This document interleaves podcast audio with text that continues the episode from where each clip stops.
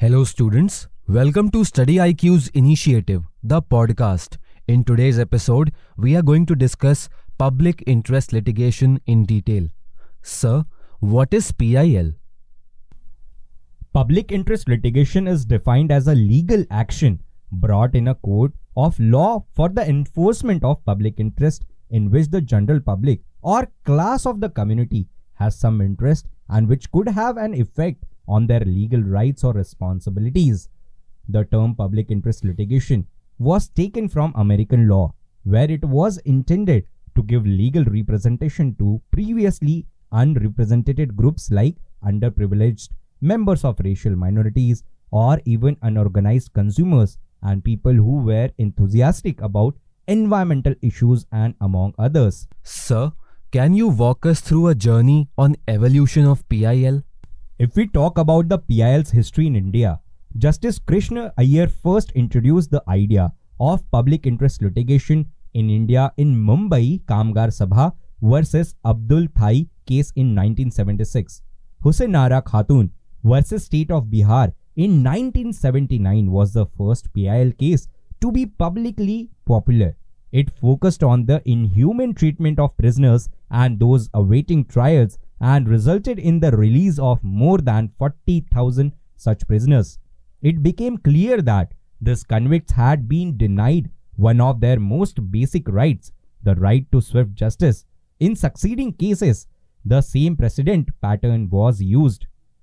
In the case of SP Gupta versus Union of India by the Justice P. N. Bhagwati marked the beginning of a new phase in PIL movement. In this case, it was decided that any member of the public or social action groups who are acting bona fide would use the Supreme Court's Article 32 or High Court's Article 226 for writ jurisdiction to seek remedies against the violation of a person's legal or constitutional rights if they are unable to approach the court due to a social, economic, or any other disabilities.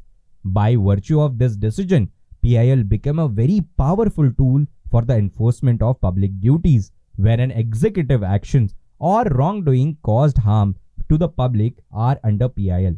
Justice Bhagwati worked hard to ensure that the idea of PIL should not remain without any paper or articulation and he emphasized on articulating of the PIL very clearly. In MC Mehta versus Union of India case, in a public interest litigation initiated against Ganga water pollution in order to stop future contamination of Ganga water, the Supreme Court ruled that the petitioner, who is not a riparian owner, however, the petitioner was interested in safeguarding the lives of those who utilize the Ganga water, and Supreme Court therefore allowed to petition the court for the execution of the statutory restrictions.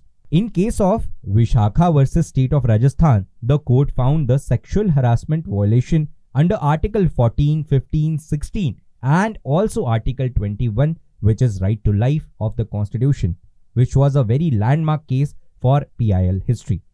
Sir, can you throw some light on issues which can be considered under public interest litigation? Public interest litigation can encompasses very broad issues such as bonded labor, children that have been neglected, or the exploitation of temporary workers, or the failure to pay them with the minimum age by the employer, or the brutal acts against women either at home or workplace, or pollution to the environment, or preservation of culture and legacy also. So, this is a very broad domain where PIL can be introduced.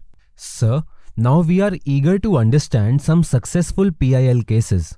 To understand the PIL, it is very important for its effectiveness to be understood. And with the various cases, we will try to understand how PIL was an effective tool in those cases. The first case I would like to highlight is Vishaka Guidelines. The Vishaka Guidelines published in 1997 which provided employers with a definition of sexual harassment which a list of preventative strategies and information on how to file complaints. This Vishaka guidelines made a very clear cut procedure for sexual harassment and it gave a step by step rules and guidelines for the harassment at workplace. This was a very landmark judgment and it proved that PIL become a very effective tool in this case. In the case of MC Mehta versus Union of India in 1987, in an article of the Constitution bench, in an article of the Constitution bench, Justice P.N. Bhagwati emphasizes the need for India's sustainable development to incorporate the polluters pay principle. That means if you are polluting our environment, that means you are liable for the punishment. The next important case I would like to highlight is Sheela Barse case. The Supreme Court ordered that the woman prisoner be housed in a separate police cells to protect them from additional abuse and sufferings in jails. In the case of 1988 Supreme Court in MC Mehta case, Supreme Court have lashed out for untreated sewages for officials. In next case, Sunil Batra case, where Supreme Court emphasized the right of under trials to be protected from being held in a solitary confinement.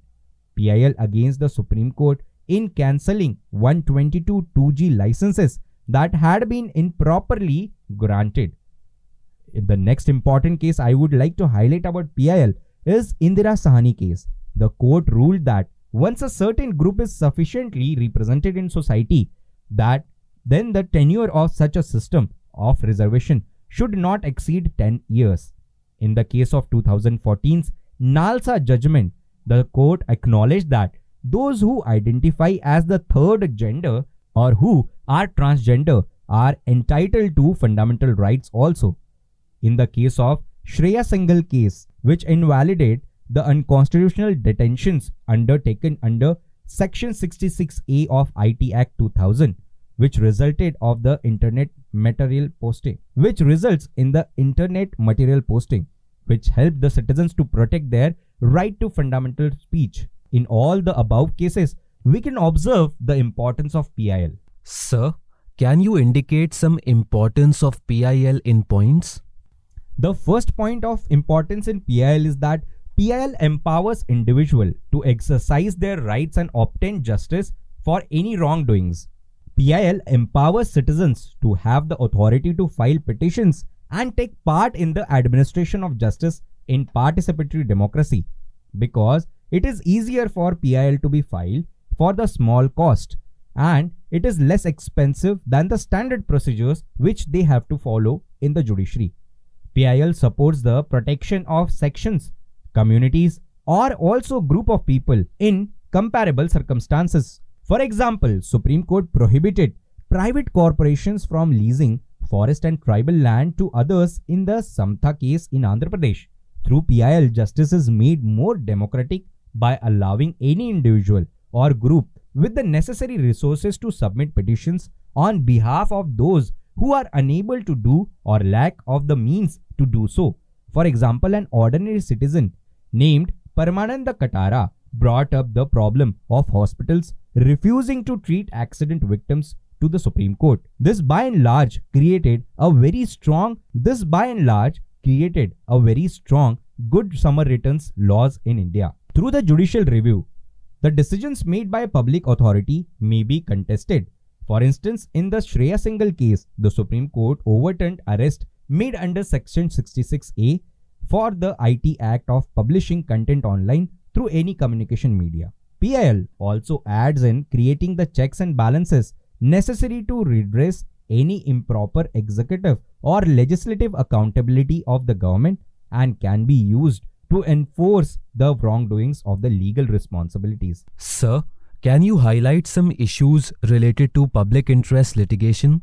As we have seen some advantages of PIL, I would like to highlight some issues and points for PIL. In PIL, petitions without a significant issue waste the time of the court and prolonged delays in PIL cases resolution may reduces may leading to the judgments to purely academic status and it also delays the judgments. The judiciary is going beyond the scope of its authority and is unable to monitor how well its directives are being carried out in case of PILs. In some cases also, the court showed its unwillingness to make on legislative duties. In others, it provided specific instructions for formulating policy. It has been observed that PILs are given higher priority than the lengthy standing cases. The judiciary already has a very high pendency due to pending cases and the PIL petitions add to that. Instead of championing public causes, PIL is being abused by those punishing for personal grievances also, and thus from public interest litigation, it has become private interest litigation. Political parties also try to frequently file petty petitions to give political attention. A decision on one topic may have a substantial impact on the rights of another group. For example, the livelihood of employee may be impacted by the decision to closing of a polluting industry. Sir, can you suggest some recommendations or way forwards to these issues? Recommendations of former Attorney General Soli Sorabji. He emphasized that the judiciary should not waste its time on instances which is involving fictions petitions and advises against accepting situations in which a private party has a direct financial stake in that PIL. Some way forwards can be the court must always consider the impact of PIL on such interests while determining the appropriate remedy since it may affect the rights of people who are not parties to that case. Sir, thank you for giving us the information. Dear listeners, finally the time has come to pull the curtains down on this episode of the podcast. In the next episode, we will begin our discussion from another topic. So stay connected with Study IQ and keep studying. You can listen to Study IQ presents the podcast on all the audio streaming platforms like Spotify, Hubhopper, Apple Podcast, etc. Thank you.